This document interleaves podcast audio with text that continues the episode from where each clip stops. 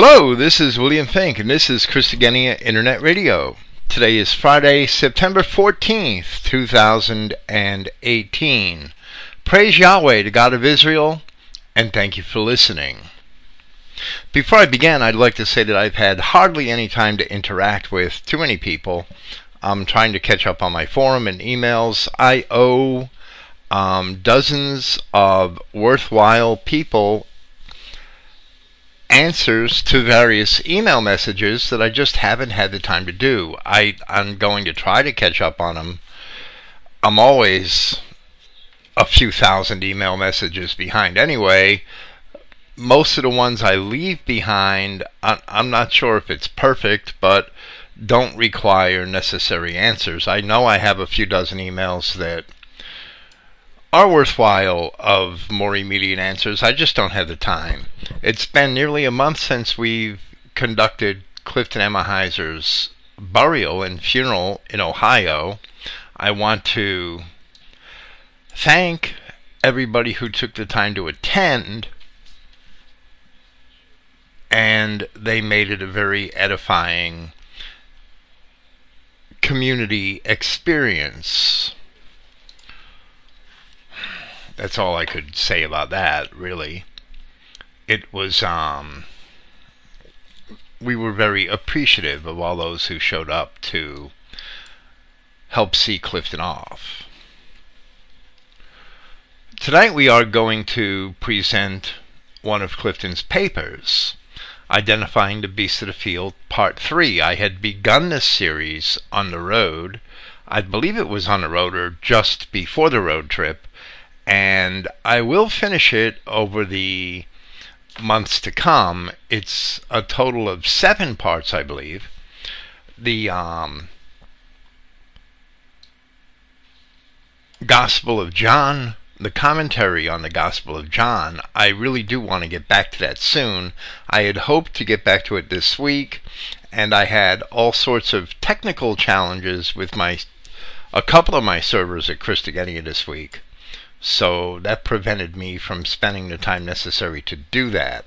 I hope to get one segment of the Gospel of John in next week, I pray, before Melissa and I hit the road again to go to eastern Tennessee, and we will probably be gone for seven days.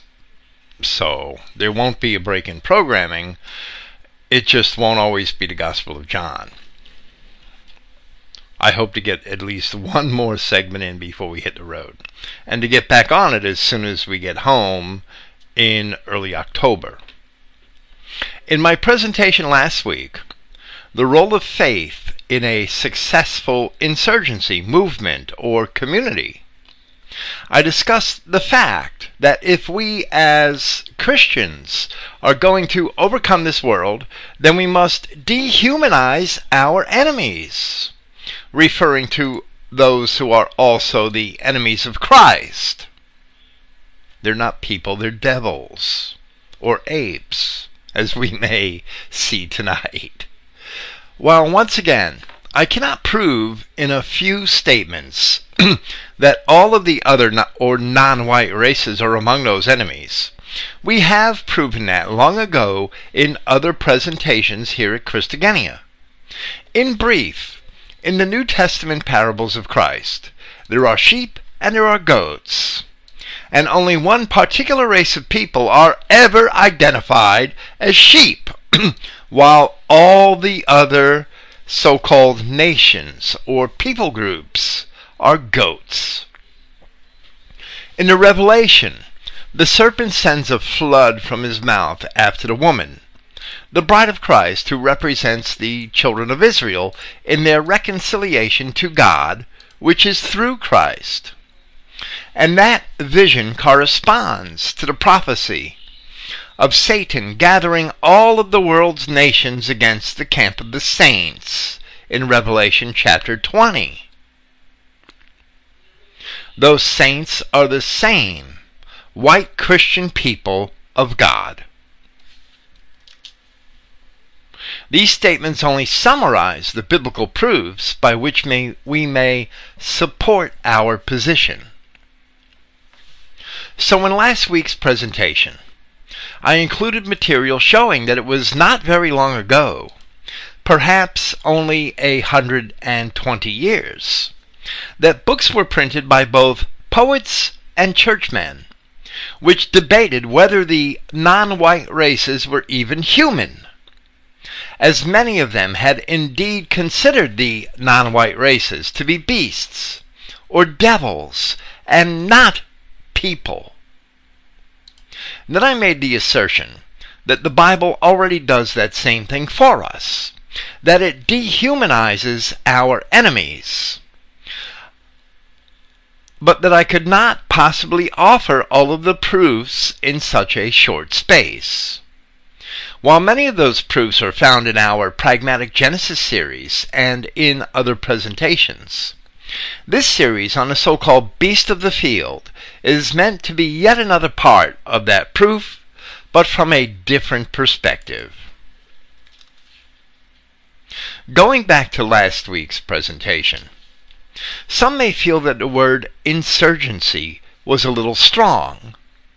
The concept was not really aimed exclusively at Christian identity adherents, but at all of the white nationalists and casual Christian nationalists who are without a compass, or still following some worldly church or some foreign or pagan religious authority while pretending to be nationalists.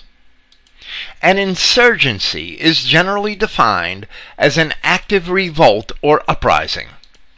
That describes identity Christians as well as certain nationalist groups, although in different ways. As identity Christians, we seek to revolt against the established religious sects which are neglecting the word of our God, the word of our God and are lying about his covenants and the identity of his people.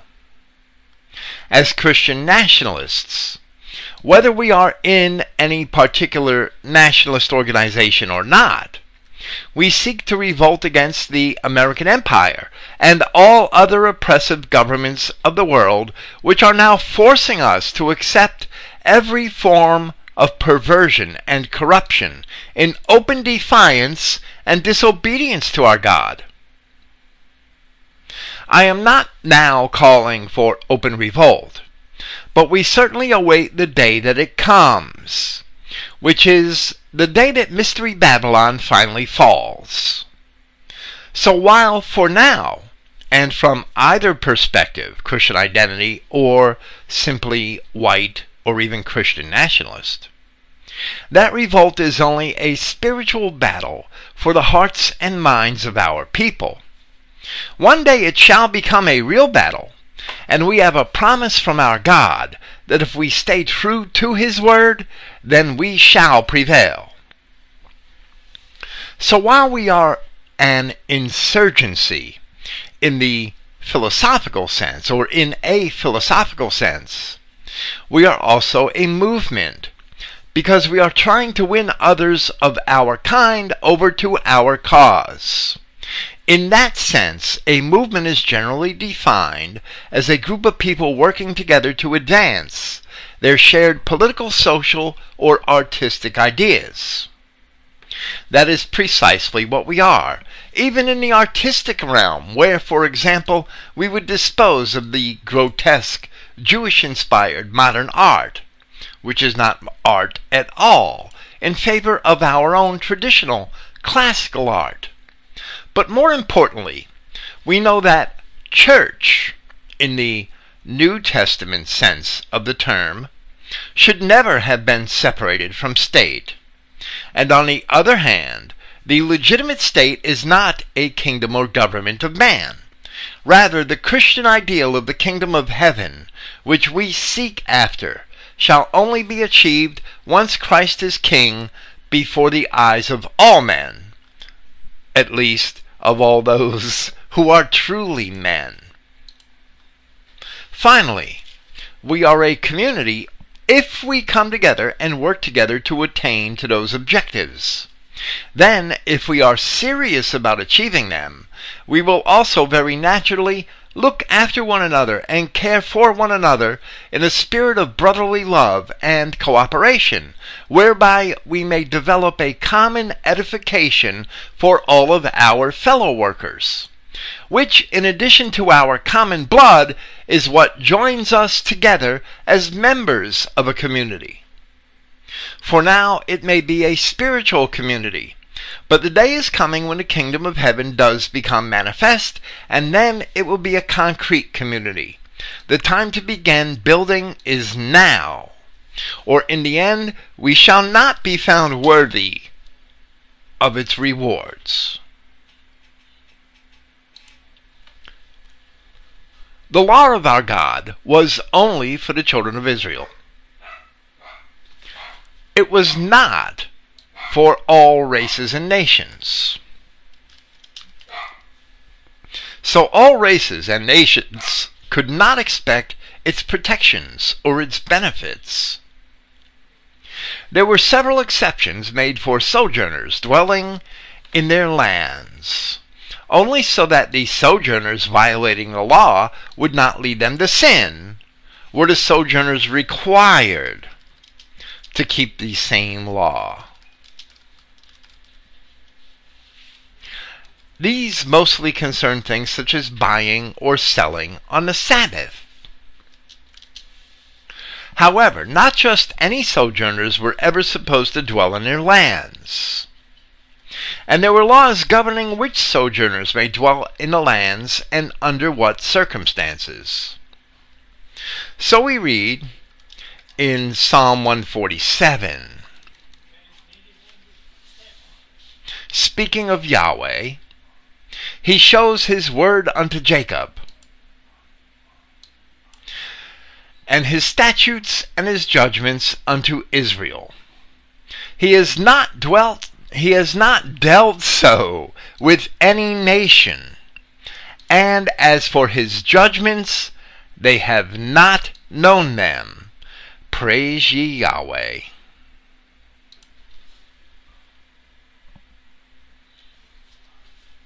The psalmist is actually happy and praises God because the laws and the judgments and the statutes were only for the children of Israel and for no other nation. And they were not given to anyone of any other nation, which made the psalmist happy, even elated, elated enough to praise God. The children of Israel were to be a separate and holy people, as we read in Exodus chapter 19. Now therefore, if you will obey my voice indeed and keep my covenant, then you shall be a peculiar treasure unto me above all people, for all the earth is mine. And ye shall be unto me a kingdom of priests and a holy nation. These are the words which thou shalt speak unto the children of Israel. Then we see again in 1 Kings chapter 8 for thou, or for you, did separate them, meaning the children of Israel, from among all the people of the earth to be thine inheritance. As you spoke by the hand of Moses thy servant, when you brought our fathers out of Egypt, O Lord Yahweh. Likewise, we see that same expectation of Christians. As Peter was speaking, to dispersed ancient Israelites. In 1 Peter chapter 2, but you are an elect race, a royal priesthood, a holy nation, a peculiar people, so that you should proclaim the virtues from for which from out of darkness, the darkness of their captivity, you have been called into the wonder of his light. This concept was also expressed by Paul in 2 Corinthians chapter 6. On which account come out from the midst of them and be separated, says the prince, or the Lord, if you will, and do not be joined to the impure, and I will admit you. And I will be to you for a father, and you will be mine for sons and daughters, says the Almighty Prince. Then continuing in chapter 7, Paul wrote, Therefore, having these promises, beloved, we must cleanse ourselves from every defilement of flesh and of spirit, accomplishing sanctity in awe of Yahweh, in awe or in fear or respect of Yahweh. But the so called people of alien races were not even to be respected. In Old English, the word fear included the concept of reverence, which, along with awe, A W E, is even included in many of the commonly accepted definitions for the corresponding Hebrew or Greek terms, which were typically translated as fear in our King James Version. The word reverence describes a deep respect for a person or thing. So to fear someone is to respect them. An examination of the scriptures in this light informs us that the children of Israel were not even to respect alien peoples. So we read in Numbers chapter 14 If Yahweh delights in us, then he will bring us into this land and give it to us, a land which flows with milk and honey. Only rebel not ye against Yahweh, neither fear ye the people of the land, for they are bread for us. Their defense is departed from them, and Yahweh is with us. Fear them not. The children of Israel had also been warned in Exodus chapter 23 Thou shalt make no covenant with them, nor with their gods. They shall not dwell in thy land, lest they make thee sin against me. For if thou serve their gods, it will surely be a snare unto thee. Reverencing or respecting these alien people is tantamount to respecting their gods. It's idolatry. You want to respect aliens, you're engaging in a form of idolatry. This would preclude even trading with the enemy. Trading is a form of covenant or agreement to fulfill a pledge, such as to pay a price in exchange for some merchandise.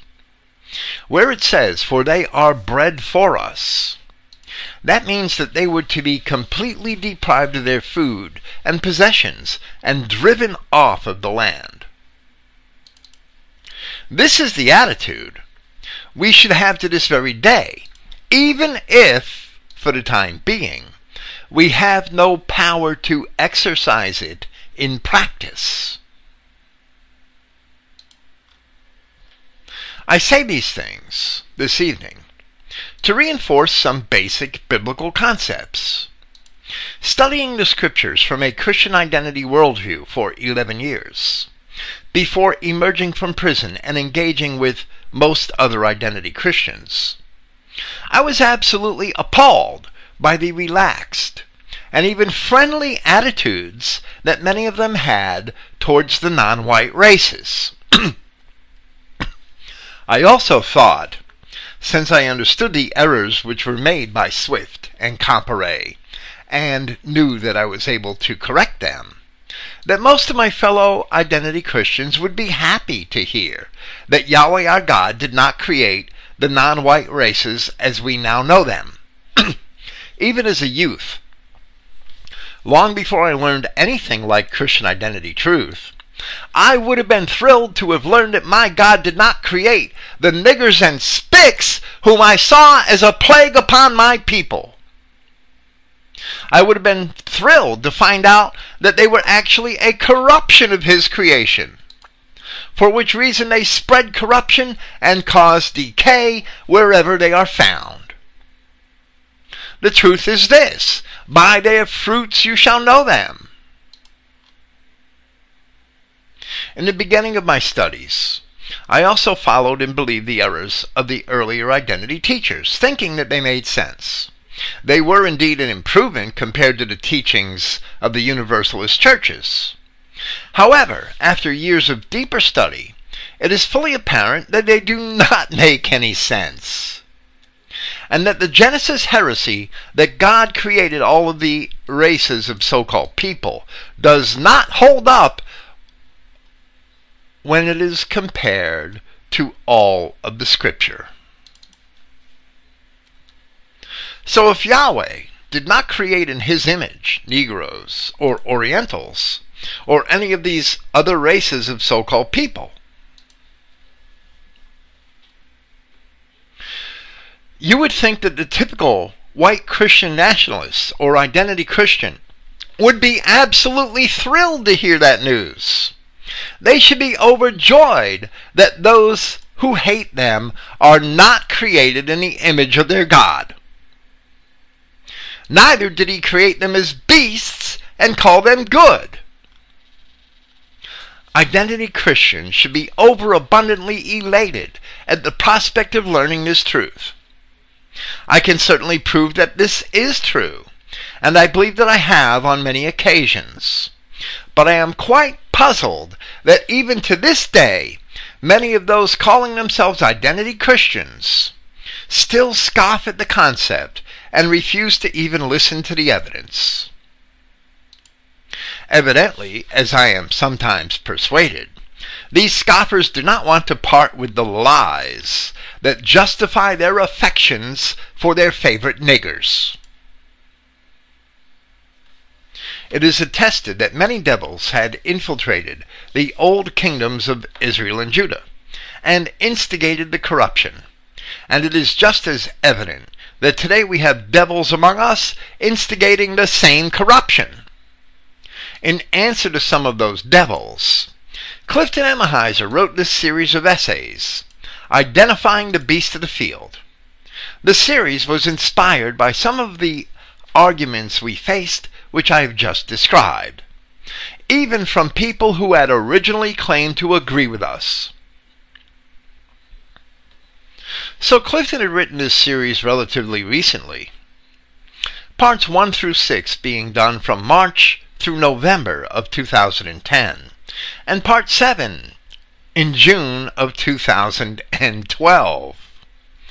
The first six parts were to answer some of the heresies which Eli James, whose real name is Joseph November, was trying to introduce at that time.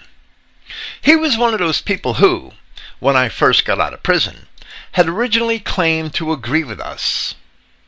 This had also precipitated our ultimate split in January of 2011. Eli James had claimed that I changed my position on the other races, but that is a lie. It had, by 2010, already been at least seven years since either of us, meaning Clifton or myself, had begun proclaiming as a fact our assertion that Yahweh did not even create the non Adamic races, at least as they are known to us today, which we began doing no later than 2003. I stated in Broken Cisterns, Part 2, a paper which Clifton had published, and I don't remember exactly when, but which was posted on the IsraelElect.com website no later than 2005, that there is no record in all of Scripture of Yahweh creating the other, the non Adamic races. Rather, he rejects them time and again, citing Matthew chapter 25.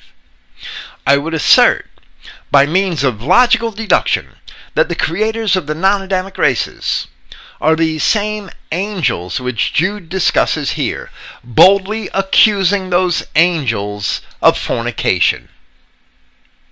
Now, they really did not create those races in a biblical sense, but they created them by corrupting what Yahweh had originally created. That paper was published at least a year before Eli James wrote his first letter to me in 2006, where he began by saying that I have been receiving Clifton's newsletters for many years now, so let me congratulate you on the fine work you are doing for him. What a line of bullshit that was. Eli may have been receiving Clifton's material, but he could not have been reading it, or he would have understood our position on the non races long before he ever asked me to do podcasts with him. Which he had done even before I got home from prison in December of 2008. So I never really expected this to be an issue between us in 2010 until Eli showed his true colors and he made it an issue. But Eli is not the only adherent to that version of CI, which really stands for compromise identity. Quite frequently, I have had the same conflict with followers of Ted Weiland, Pete Peters, Dan Gayman, and a hundred other clowns. Most of the old time identity teachers cling to the notion that Yahweh created all races, in spite of the fact that Christ himself spoke of every plant which my heavenly Father did not plant, and informs us that all non sheep nations, which are all non Israelite nations, shall ultimately go into the fire prepared for the devil and his angels. Therefore, Yahweh could not have created them. If they share the same destiny as the devil, how difficult is that to understand? in spite of the odds against us,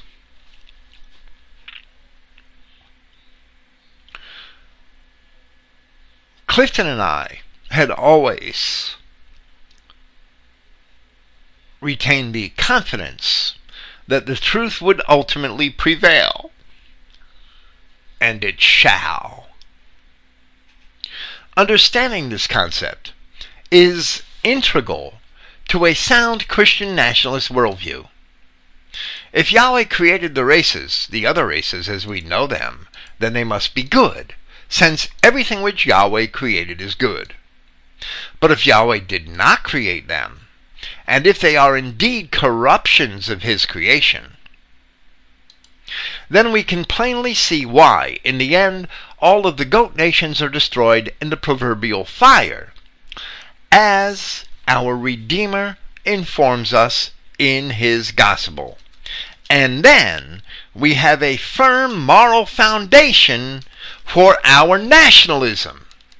Only then do we have a firm moral foundation for our nationalism. Because it can, it can be effectively argued on the other side of the coin that the scripture informs us that there is only one body of Christ if we admit niggers into the body of Christ, then we must be joined to niggers. That's the downfall of the kinist idea that there could be separate races all believing in Jesus because there's only one body of Christ. Understanding where the lines are drawn as Christians, we must therefore also acknowledge where our own allegiances should lie and what we must separate ourselves from if we are to truly please our God. Now that we have more fully recalled what heresy it was that he was attempting to answer when he wrote this, we shall present part three of Clifton Emahiser's series, Identifying the Beast of the Field.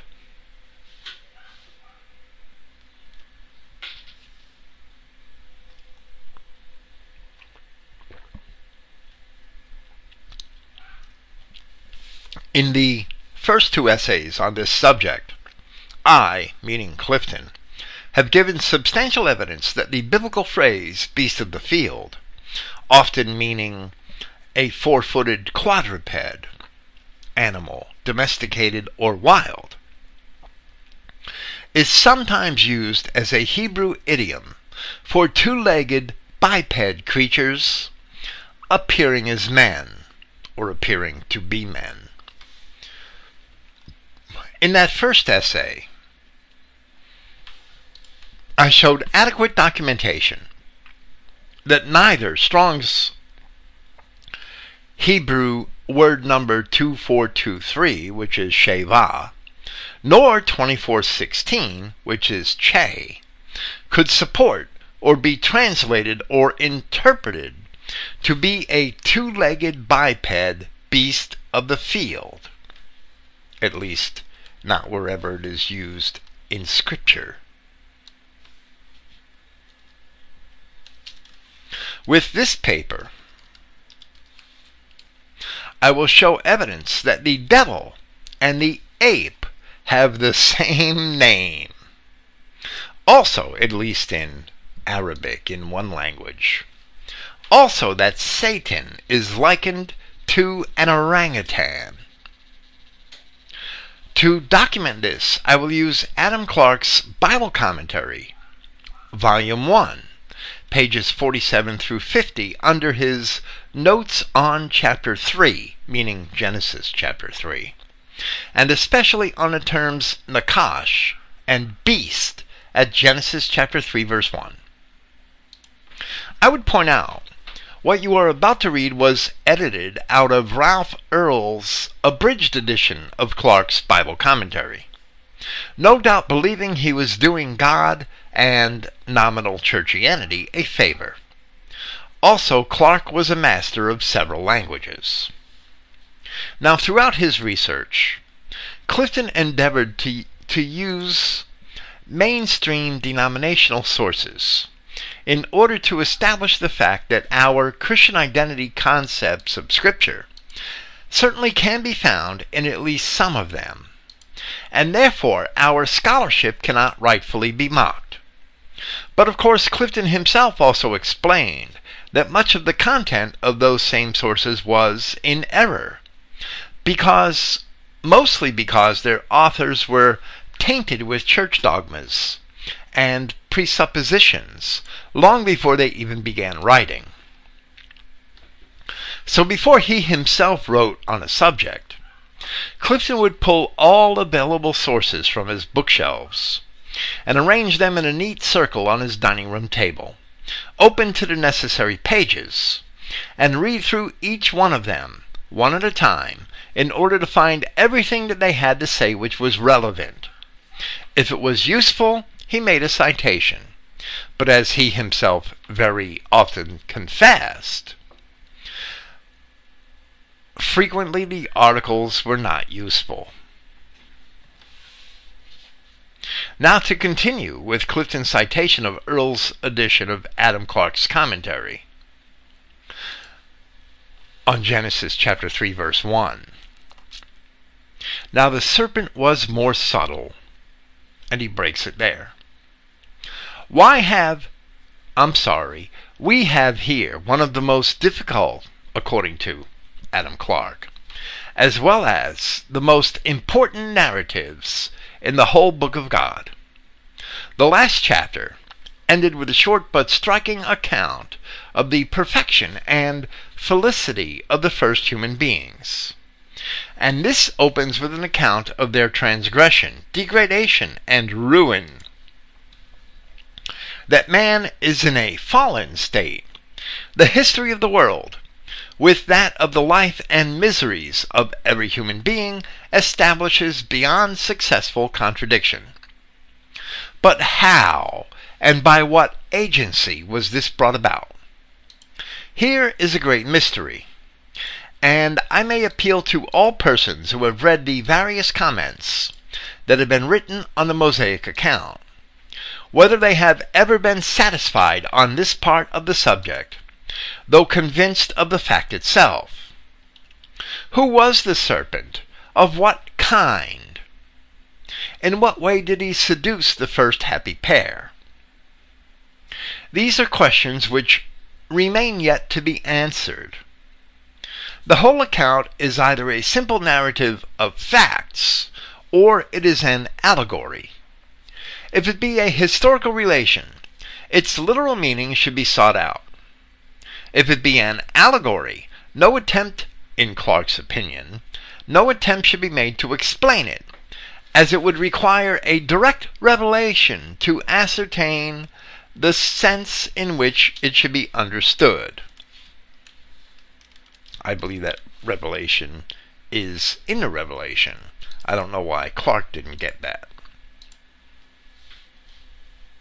For fanciful illustrations are endless. With that, I would agree.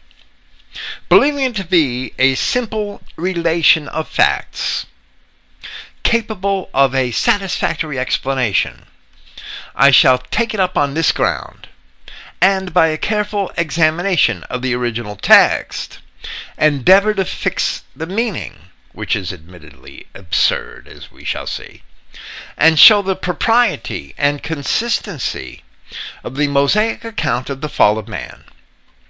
The chief difficulty in the account is found in the question Who is the agent employed in the seduction of our first parents?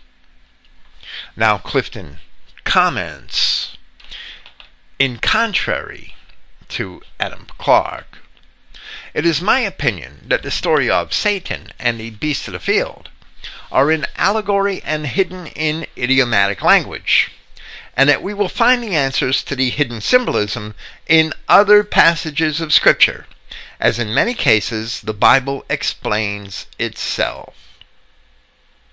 And Clifton is certainly correct.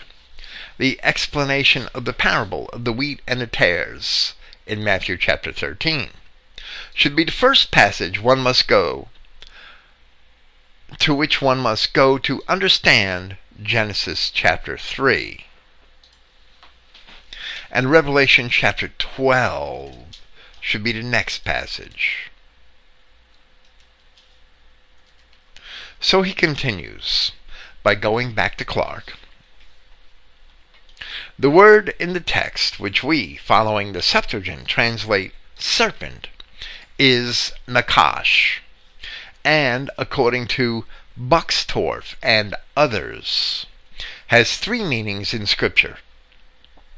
One, it signifies to view or observe attentively, to divine, or use enchantments, because in them the augurs viewed attentively the flights of birds, the entrails of beasts, the course of the clouds, etc. And under this head, it signifies to acquire knowledge by experience, and that's pretty important, and I will comment on that a little later. It signifies brass, brazen, and is translated in our Bible not only brass, but chains, fetters, fetters of brass, and in several places steel, and he gives a list of verses. And in one place, at least, filthiness or fornication, citing Ezekiel chapter 16, verse 36. And third, the third signification of Nakash. It signifies a serpent, but of what kind is not determined. In Job chapter 26, verse 13, it seems to mean the whale or hippopotamus, and he quotes, By his Spirit he has garnished the heavens, his hand has formed the crooked serpent. That crooked serp- serpent is the Hebrew terms Nakash Bariach. Barak signifies to pass on or pass through, and Bariach is used for a bar of a gate or door that pass through the rings the idea of straightness rather than crookedness should be attached to it here, and it is likely that the hippopotamus or seahorse is intended by it. I don't think it necessarily indicates straightness rather than a passing through. So I don't think Clarke is correct about that either. Here I must interrupt briefly. In Job chapter 26, verse 12, the dividing of the sea must be a reference to the account in Exodus. In Job 26, verse 13, within the context of the reference to the heavens, the crooked serpent must be a description of the constellation Draco, or the dragon. Constellations may also be passing through I would imagine, passing through the night sky. The most ancient Egyptians also had this constellation described in their mythology. While serpent is an idiom for the devil or Satan, not every mention of a serpent in the Bible refers directly to the devil. We should also note, however, that in the portions of Pragmatic Genesis which were titled Primordial 2 Seed Line, I explain that Draco, the Egyptian Apophis, had a part in ancient Egyptian myths as attempting to destroy the ship of the sun god, Re. Whereupon Re was always successfully defended by his son Set, who was called the Lord of Life. These early Egyptian myths certainly contain elements of two seed line truth as the Egyptian culture in its earliest stages was clearly related to the Hebrew. Continuing with Clifton's citation of Adam Clarke. In Ecclesiastes chapter 10 verse 11, the creature called Nachash of whatever sort is compared to the babbler. Surely the serpent, Nachash, will bite without enchantment, and the babbler is no better. In Isaiah 27:1. The crocodile or alligator seems particularly meant by the original. In that day the Lord shall punish Leviathan, the piercing serpent, etc. And, uh, and in Isaiah 65, verse 25, the same creature is meant as in Genesis chapter 3, verse 1, for the words, And dust shall be the serpent's meat there is an evident allusion to the text of Moses.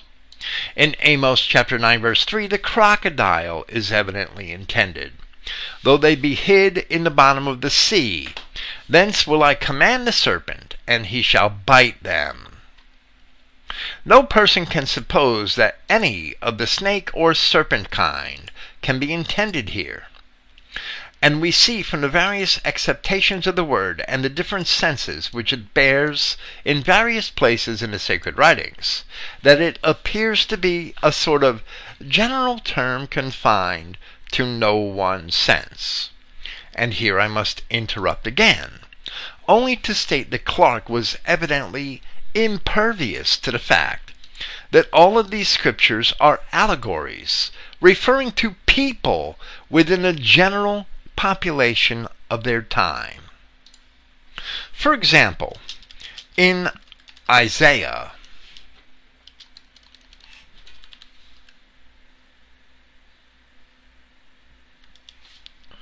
the serpent in the sea is a reference to the seed of the serpent.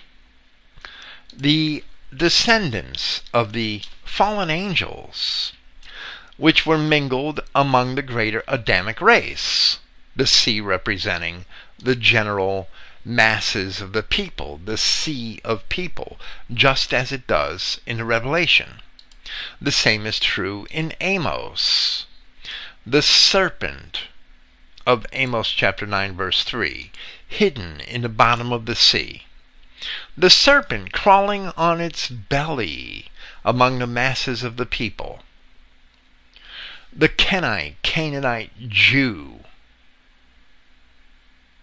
bottom feeding among the general mass of the people, the lion seeking whom he may devour.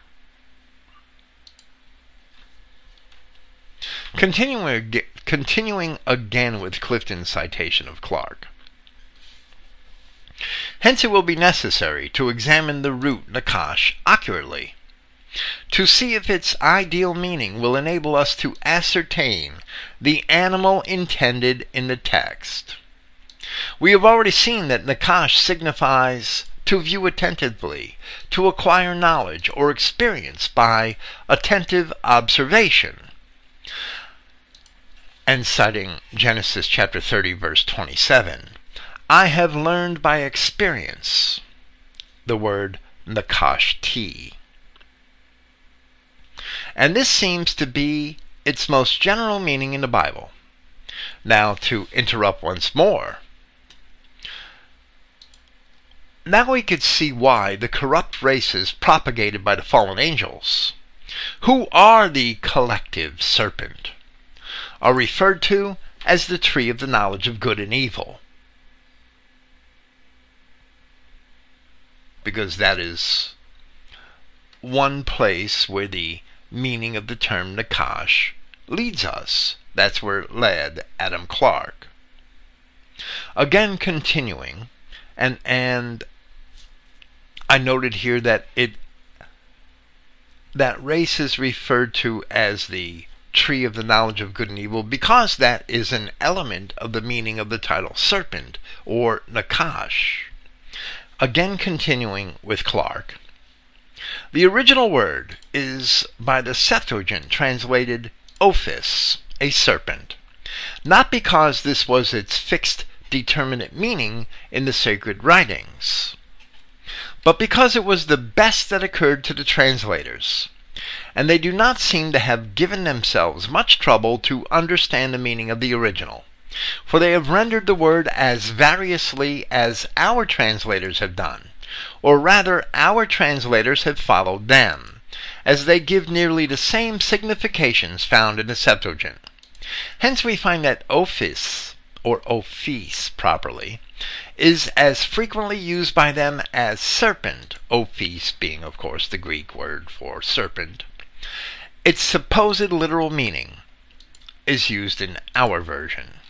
In other words, the Septuagint translators translated Nakash into ophis in Greek as often as the New Testament translators, or I'm sorry, the King James Version translators, had translated Nakash into serpent in the English version. So Clarke continues, and the New Testament writers, who, meaning the apostles, who seldom quote the Old Testament but from the Septuagint translation, meaning that they never really just paraphrased Hebrew, they were using the Greek Septuagint as their base understanding of the Old Testament, and often do not change even a word in their quotations. Copy this version in the use of the word. In other words, to them, the kosh was ophis, or a serpent. From the Septuagint, therefore, we can expect no light or no understanding as to what Clarke claims Nakash really was, nor indeed from any other of the ancient versions which are all subsequent to the Septuagint, and some of them actually made from it. In all this uncertainty, it is natural for a serious inquirer to, after truth, to look everywhere for information. And interrupting once again, here I must agree with Clarke, but to add that the supposed literal translation of Kosh to serpent is indeed plainly evident in some passages, such as one he cited at Job chapter 26 verse 13. So the Septuagint translators chose Ophis to represent Nakash. However, that does not mean that we have to limit our understanding of the term Nakash to a literal serpent wherever it is encountered some people have actually made that claim. Now Clarke resorts to an unlikely source for further understanding, and we may want to reject it at first, but later I will endeavor to defend his choice as being significant. He says, and in such an inquiry, seeking after this real meaning of the term Nakash as he sees it, and in such an inquiry the Arabic may be expected to afford some help, from its great similarity to the Hebrew. A root in this language, very nearly similar to that in the text, seems to cast considerable light on the subject. Canas, or canasa, and let me say that we see this in, in the King James Version of the Bible especially with some of the names of the kings, even in ancient Israel and Judah, where we have a um, we have a swapping of syllables. The syllables are reversed, even though the same person is intended. This happens on occasion.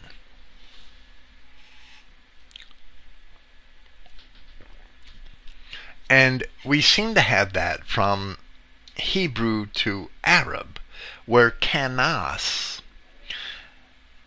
is very likely nakash, but with the syllables reversed, or kanasa. And then we have a word aknas here. And that's with the syllables reversed kind of in an inverted way. And I really believe that came to happen because the Hebrew was written right to left, and most other languages were written left to right. So there is definitely syllable confusion, but when you see um, very similar syllables in a different order in a cognate word, meaning a word in the same language, or in, I'm sorry, with the same meaning, but in different languages, and those languages are closely related, you could just imagine that the syllables were swapped. And there are examples of this in some of the names of the kings in the King James Bible, in a couple of them anyway. Probably in other names as well. And I'm searching my mind to come up with an immediate example, but I'm sorry I don't have one. I may think of one for the the preface of the next part of this series, I'll probably try to think of a couple, and I'm I know they're there. Kanas or Kanasa signifies he departed, drew off, lay hid, seduced, slunk away. From this root comes Aknas, Kanasa, and Kanus, which all signify an ape or satyrus or satyr, or any creature of the simia or ape genus. It is very remarkable also that from the same root comes canas, meaning the devil, which and and the the difference in spelling with that first canas is that the first one Clarke spells C H A N A S and the later K H A N A S which appellative he bears from that meaning of kanasa, he drew off, or seduced, etc., because he draws off men from righteousness, seduces them from their obedience to God. Is it not strange that the devil and the ape should have the same name? This is Adam Clarke. Derived from the same root, the same Arabic root word. And that root is so very similar to the word in the text, meaning that the Arabic kanas is very similar to the Hebrew nakash. And indeed it is. It's only an inversion of the syllables rather than N A C H A S. It's C H a-N-A-S. It's an inversion of the consonants, I'm sorry. And the S and SH in Hebrew are identified by the exact same letter. It's only the vowel pointing of the Masoretic rabbis that determines which one might be an S and which one might be an SH, and in truth they all might be full of it because they're Masoretic rabbis. The vowel pointing did not exist in the ancient Hebrew. Clarke says, after noticing that the devil and the ape have the same name, or the same word represents them in Arabic, derived from the same root. But let us return and consider what is said of the creature in question. Now the Nakash was more subtle, the, the word Aram, more wise, cunning, or prudent than any beast of the field which the Lord God had made. In this account we find that whatever this Nakash was, he stood at the head of all inferior animals for wisdom and understanding, that he walked erect, for this is necessarily implied in his punishment. On thy belly, i.e., on all fours, shalt thou go.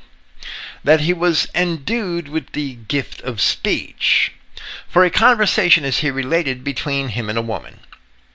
And 4. That he was also endued with the gift of reason, for we find him reasoning and disputing with Eve. And 5. That these things were common to this creature. The woman, no doubt having often seen him walk erect, talk, and reason, and therefore she testifies no kind of surprise when he accosts her in the language related in the text. And indeed, from the manner in which this is introduced, it appears to be only a part of a conversation that had passed between them on the occasion. Yes, God had said, etc. Interrupting once more, of course, Clarke said at the beginning of his argument that the text of Genesis should be of Genesis chapter 3 should be read as a narrative of the facts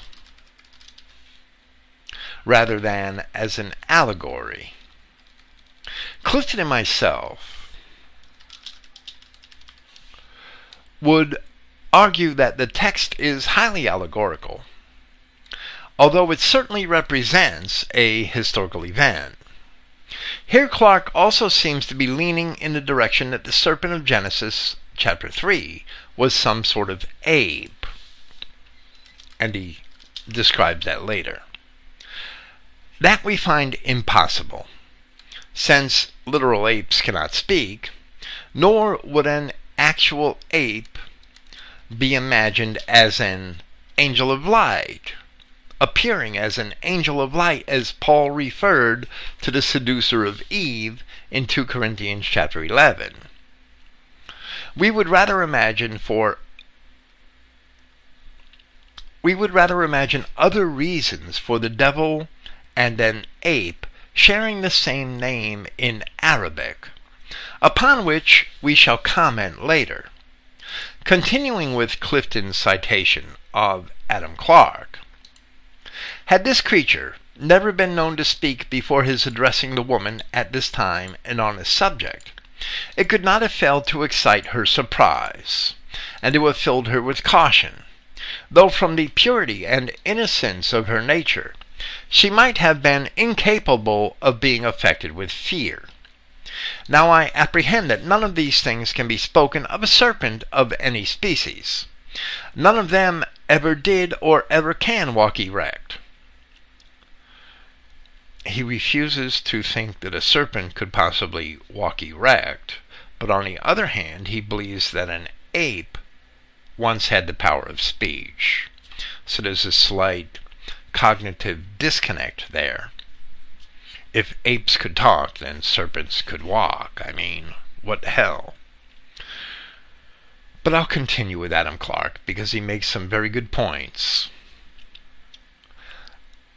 The tales we have had of two footed and four footed serpents are justly exploded by every judicious naturalist and are, utter, are utterly unworthy of credit. The very name serpent comes from serpo, to creep, the Latin word serpo, and therefore to such it could be neither curse nor punishment to go on their bellies, i.e., to creep on, as they had done from their creation, and must do while race endures. So Clarke argues that it couldn't have been a literal serpent, and with that we would agree. Two, they have no organs for speech or any kind of articulate sound. They can only hiss. It is true that an ass, by miraculous influence, may speak, but it is not to be supposed that there was any miraculous interference here. God did not qualify this creature with speech for the occasion, and it is not intimated that there was any other agent that did it. On the contrary, the text intimates that speech and reason were natural to the Nakash. And is it not in reference to this that the inspired penman says, The Nakash was more subtle or intelligent than all the beasts of the field that the Lord God had made? Nor can I find that the serpentine genus are remarkable for intelligence. It is true the wisdom of the serpent has passed into a proverb, but I cannot see on what it is founded, except in reference to the passage in question, where the Nakash, we which we translate serpent, following the Septuagint, shows so much intelligence and cunning. And it is very probable that our Lord alludes to this very place when he exhorts his disciples to be wise, prudent, or intelligent as serpents. Of course, he alludes to this very place because he is not speaking of literal snakes. Phronimoi hos oi ophis, which means wise as the serpents, noticing that the terms for wise and serpents are both in the plural. And it is worthy, worthy of remark that he uses the same term employed in the Septuagint text in question, ophis ein phronimota, phronimotatos, which literally means the serpent was more wise. The serpent was more prudent or intelligent than all the beasts, etc. All these things considered, we are obliged to seek for some other word to designate the Nakash in the text than the word serpent, which on every view of the subject appears to me inefficient and inapplicable. Adam Clarke, insisting that the text should be read as a literal historical account of the facts of the incident, insists upon a more technically correct term than serpent for the enchanter of Genesis chapter 3. Returning to the citation, we have seen above, and this is where it starts to get a, a little ludicrous, but that's Adam Clarke, writing in the 18th century, I believe. We have seen above that Kanas, Aknas, and Kanus signify a creature of the ape or satyr kind. We have seen that the meaning of the root is he lay hid, seduced, slunk away, etc., and that Kanas, the same as the first of those three words, means the devil as the inspirer of evil and seducer from, tr- from God and truth. It therefore appears to me that a creature of the ape or Uran-Utan, it's the two original words of the alien language, Uran-Utang or orangutan or orangutan, I think, in, in our common vernacular. It's not really pronounced the way it's spelled. That a creature of the ape or orangutan kind is here intended, and that Satan made use of this creature as the most proper instrument for the accomplishment of his murderous purposes against the life and soul of man. Under this creature he lay hid, and by this creature he seduced our first parents, and drew off or slunk away from every eye but the eye of God. Such a creature answers to every part of the description in the text. It is evident from the structure of its limbs and their muscles that it might have been originally designed to walk erect, and that nothing less than a sovereign controlling power could induce them to put down hands in every respect formed like those of man, and walk like those creatures whose claw armed paws prove them to have been designed to walk on all fours. Dr. Tyson has observed in his Anatomy of an Orangutan that the seminal vessels pass between the two coats of the peritoneum to the scrotum, as in man. Hence he argues that this creature was designed to walk erect, as it is otherwise in all quadrupeds. The subtlety, cunning, endlessly varied pranks and tricks of these creatures show them, even now, to be more subtle and more intelligent than any other creature, man alone excepted. Being obliged now to walk on all fours and gather their food from the ground, they are literally obliged to eat the dust, and though exceedingly cunning and careful in a variety of instances to separate that part which is wholesome and proper for food from that which is not so, in the article of cleanliness, they are all lost they are lost to all sense, I'm sorry, of propriety. And though they have every means in their power of cleansing the ailments they gather off the ground, the aliments, and from among the dust, they yet they never in their savage state make any use of except a slight rub against their side, or with one of their hands, more to see what the article is than to cleanse it. Add to this their utter aversion to walk upright. It requires the utmost discipline to bring them to it, and scarcely anything irritates them more to, than to be obliged to do it. Long observation on some of these animals enables me to state these facts.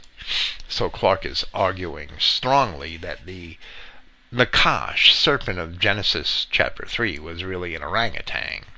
And that's kind of nuts, in my opinion. However, Clarke's evidence is useful for other purposes that are closer to the truth, and Clifton certainly realized that, which is the reason why he used this long citation even with its ridiculous aspects. Here we shall interrupt Clarke once more. He cannot prove that the orangutan ever walked upright, but only conjectures from the seminal vessels alone that it was designed to walk upright, in spite of many biological factors that refute that assertion. He also insists that the orangutan answers to every part of the description in the text, meaning the text of Genesis 3, while ignoring the part in verse 6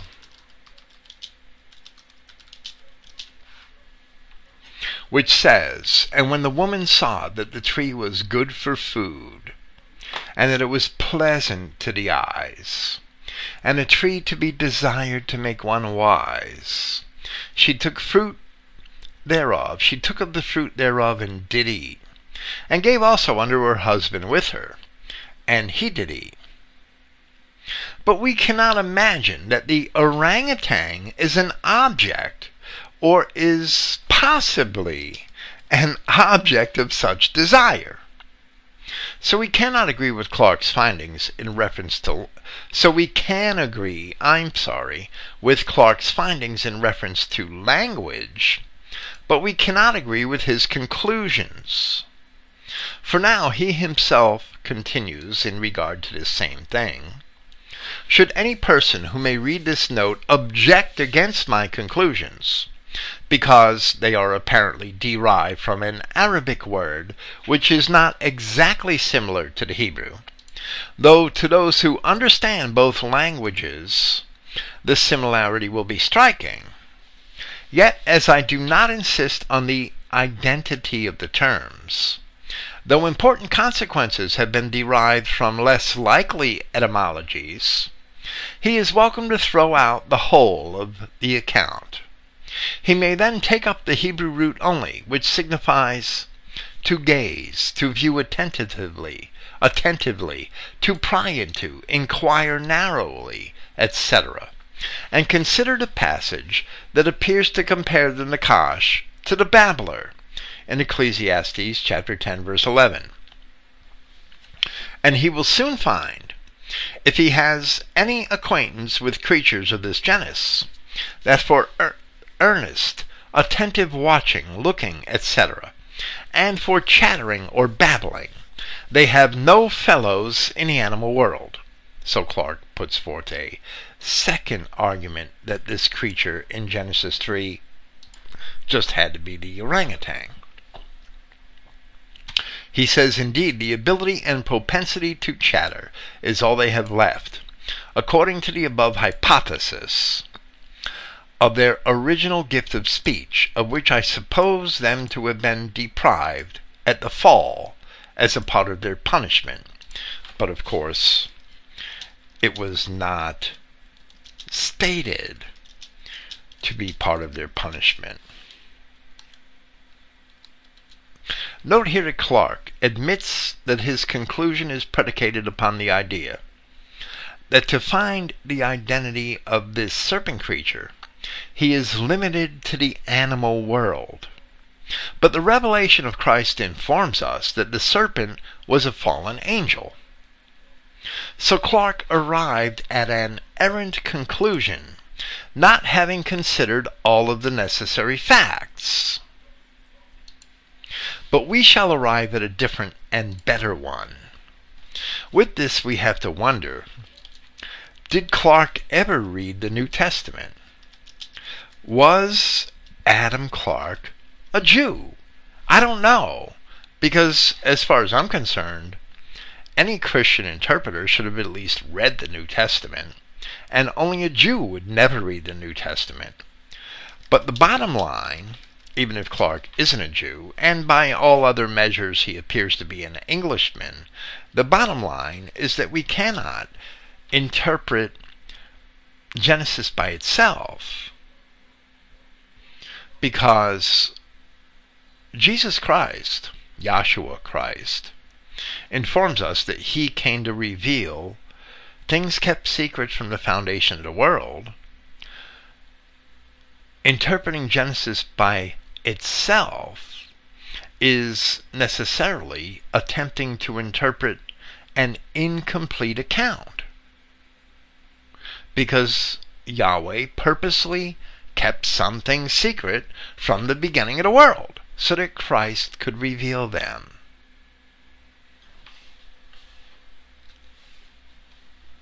For now, Clarke continues. I have spent a longer time on this subject because it is exceedingly obscure, because no interpretation hitherto given of it has afforded me the smallest satisfaction, because I think the above mode of accounting for every part of the whole transaction, which he didn't really do, is consistent and satisfactory, and in my opinion removes many embarrassments and solves the chief difficulties. I think it can be I think it can be no solid objection to the above mode of solution that Satan, in different parts of the New Testament, is called the serpent. The serpent that deceived Eve by his subtlety, the old serpent, etc. For we have already seen that the New Testament writers borrowed the word from the Septuagint, and the Septuagint themselves use it in a vast variety and latitude of meaning. And surely the orangutan, orangutan, orangutan, however you want to pronounce it, it drives me nuts, is as likely to be the animal in question as Nakash and Ophis are likely to mean at once a snake, a crocodile, a hippopotamus, fornication, a chain, a pair of fetters, a piece of brass, a piece of steel, and a conjurer. For we have seen above all that these are acceptations of the original word. Clarke insists that crocodile and hippopotamus are vi- vi- viable translations of Nakash, only because he does not understand the allegorical meaning of certain passages. We are certain that they are not viable translations of the word because the allegorical significance of the term is quite different than Clarke had imagined. Now to read Clifton's citation of Clarke to its conclusion. Besides, the New Testament writers seem to lose sight of the animal or instrument used on the occasion, and speak only of Satan himself as the cause of the transgression, and the instrument of all evil. if Clarke read the revelation, he rejects it. If, however, any person should choose to differ from the opinion stated above, he is at perfect liberty to do so. I make it no article of faith, nor of Christian communion. I crave the same liberty to judge for myself that I give it to others, to, that I give to others, to which every man has an indisputable right. And I hope no man will call me a heretic for departing in this respect from the common opinion, which appears to me to be so embarrassed as to be altogether unintelligible. And Clifton has a note that's the end of his quote from Adam Clarke. I believe it's Clarke's interpretation, which is really embarrassing. Now, Clifton himself responds to Clarke, and he says, While I believe that this is a valuable contribution on the part of Adam Clarke, I am not entirely in agreement with him. Especially, I do not accept the idea that Nakash may have been only an agent for Satan in the seduction of Eve. Where Clarke asks the question, who was the agent employed in the seduction of our first parents? What the serious Bible scholar must understand is that the Hebrew, as we have it in our Bible, doesn't represent the complete Hebrew language. Whenever one is consulting Strong's Concordance on any one word, and it says that it's from another Strong's number, or from a word at another Strong's number. That word is considered the root word of the word one is referencing.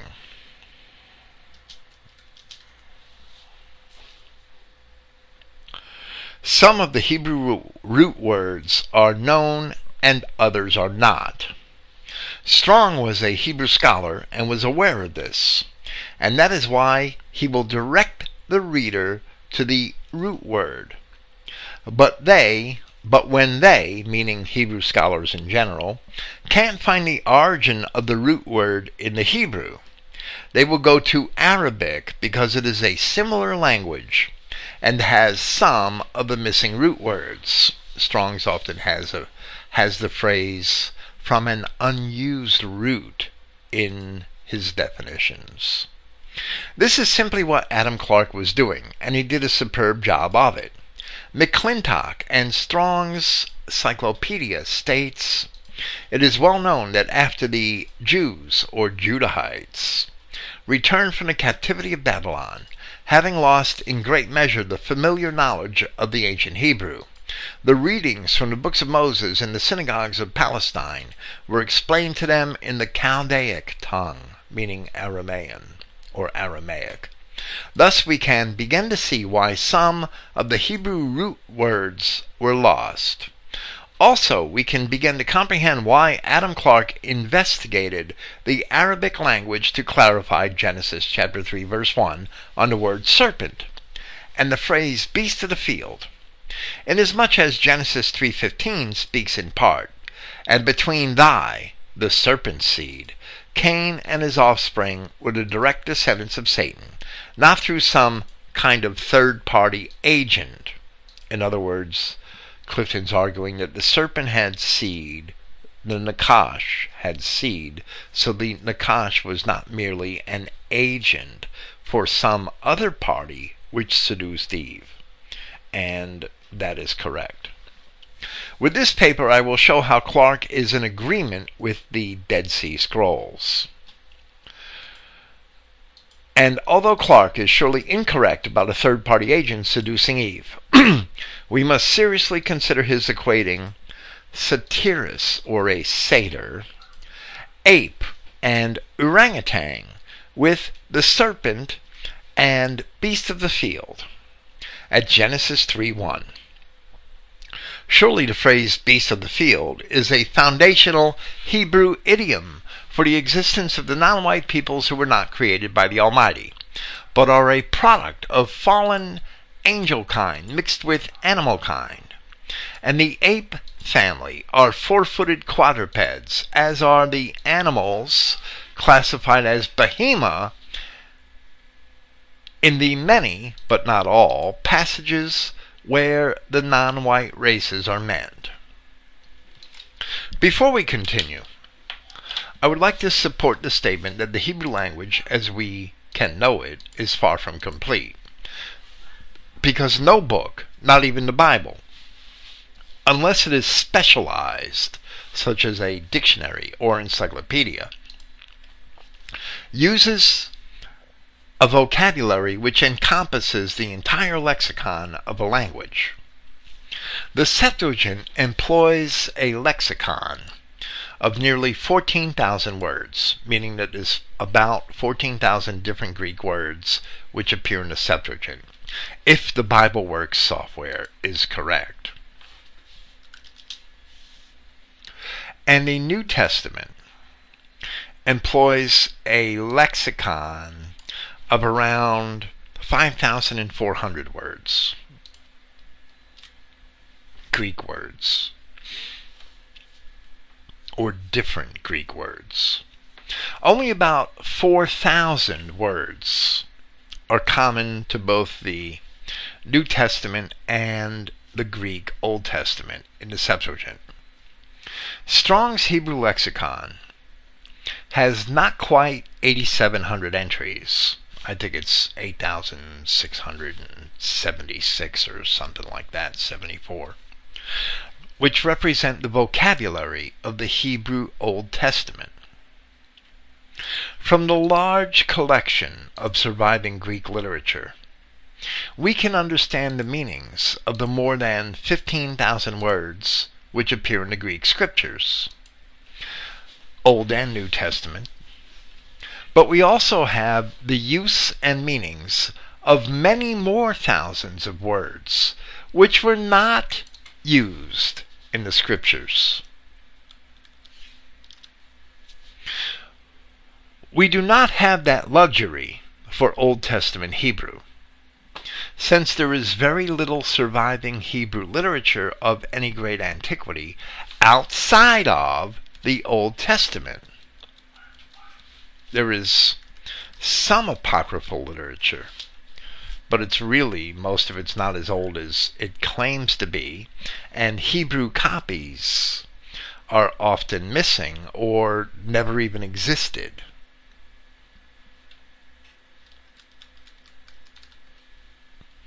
So, to understand the shades of meaning, or the root origins of some words, it often helps to look at the literature of related languages, such as Aramaic or Akkadian, the language of the Assyrians, or in this case, even Arabic. I would also assert that the use of the words kanas, aknas, and kanus to describe both apes and satyrs as Adam Clarke has explained. And the further use of kanas to describe either ape or devil are not necessarily original to whatever original Adamic language it was that Adam and Eve had spoken. The Arabic tongue as it exists now is not even original to the time of Moses, who wrote these accounts circa 1450 BC. Nor is it even to the time of Ezra, who was writing around 450 BC. The development of Arabic as a distinct language is not fully evident in history until around the second century BC. Now, there are claims that it is older, but those claims are based on very thin evidence. However, Arabic has its origins in Aramaic, or in older variations, which are related to Hebrew and Aramaic. So, for that reason, root meanings of words in Arabic can indeed have some value when assessing the possible root meanings of Hebrew words. The original Arab tribes were white Shemites and Hamites who became mingled with one another and with the apparently white Canaanite bastards in the lands to the east and south of the Israelites. They only became brown later in their history as they mingled in turn with other non white races. It is very likely, very likely that they, or the original authors of the language they maintained, had later equated apes to devils and satyrs simply because they understood that the ape like non Adamic races were devils and satyrs, which are hybrid human animal creatures from Greek mythology. Since the word satyr has a Hebrew root, a Hebrew origination, it's not a Greek word. It is all the more likely that this is true. So, for that reason, the word kanas can describe either an ape or a devil. Now we shall proceed with Clifton's paper and his own conclusion, where he offers a concise quotation from a portion of the Enoch literature, which speaks about the sins of the fallen angels. From the book The Dead Sea Scrolls, a new translation by Michael Wise, Martin Abegg Jr., and Edward Cook. On page 247, a translation of the scroll known as 1Q23 fragments 1 and 6. Clifton only reads a few short verses. 200 donkeys, 200 asses, 200 rams of the flock, 200 goats, 200 beasts of the field, from every animal, from every bird, for miscegenation. And now Clifton comments these fragments are from the oldest known manuscripts of the Book of Giants, reputedly written by Enoch, whom we are told walked with God, and he was not, for God took him, citing Genesis 5:24. Being found among early manuscripts dating before the time of Christ is sufficient evidence that they were considered vitally important to the text by the keepers of the Dead Sea Scrolls.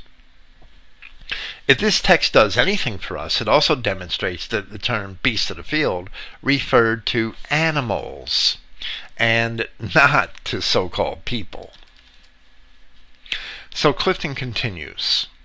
Even more solemn evidence can be found in the book The Dead Sea Scrolls, translated by Florentino Garcia Martinez, where on page 260 he translates Line, fra- line 5 of that same fragment, 1Q23, as Of dilute wine, 6,000 of. And says, as many of us know, most wine is red in color, and therefore would be number 119 in the Hebrew Strong's Concordance, and is the exact same Hebrew as for Adaman, or number 120. In fact, 119, 120, 121 are all the same exact Hebrew word, except 119 is a verb, 120 a noun, and 120 is usually a pronoun, understood as a proper name. Now, actually, Clifton is apologizing for Martinez, but this is really an error. Martinez missed the meaning of the original text as it was properly translated by Wise, Abegg, and Cook. In the context of taking all these animals for mixing, they correctly write miscegenation. I don't think Martinez understood the context, so he tried to use a word which means miscegenation or, or mixing of the seed of one kind with another kind. He tried to take it and, and make it refer to the mixing of wine with water, evidently diluted wine, I think Martinez was totally out of touch with what Enoch was really saying. Clifton continues, or concludes. Adam Clarke is not the only one to declare that satyr means ape from a, le- a Greek English lexicon by Liddell and Scott on page 1232. On the Greek equivalent to the Hebrew word satyr, we find the following definition Honokentora, or Hono Honokentorus, male or female, a kind of tailless ape, a kind of demon haunting wild places. It appears in the Septuagint in Isaiah chapters 13 and 34. It was used by a secular Greek writer, Aelian. For Aelian, they cite the use of a tailless ape. Clifton says, notice especially Isaiah 34:14. What better description could be given of a negroid than a tailless ape? And we will cite Isaiah 34:14. The wild beasts of the desert shall also meet with the wild beasts of the island, and the satyr shall cry to his fellow. The screech owl also shall rest there and find for herself a place of rest. Now that screech owl is from a quite famous Hebrew word, Lilith. Lilith being supposed to be an ancient female demon, and that's translated scree or actually mistranslated, I believe, because I believe it should be Lilith. Satyr. It, I'm sorry, screech owl. It's translated as screech owl in the Old Testament copies of Isaiah.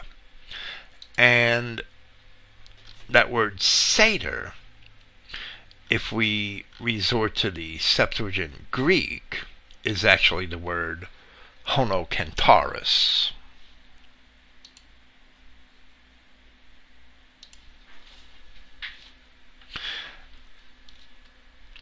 Even though the word onokentauros refers to a it literally means an ass centaur or a donkey centaur. Notice that the centaur is um, traditionally a beast that's half horse and half man. The Onokentauros is an ass or a donkey centaur, right?